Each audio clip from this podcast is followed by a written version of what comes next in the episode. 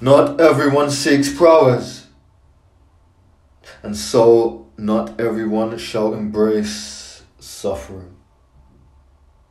What is awesome in man, truly awe inspiring, is his will. His commitment to bearing any measure of hardship for the sake of his purpose, as well as the powers he employs to fulfill that purpose. His intellect, his courage, his athleticism, everything else exerted against pressure.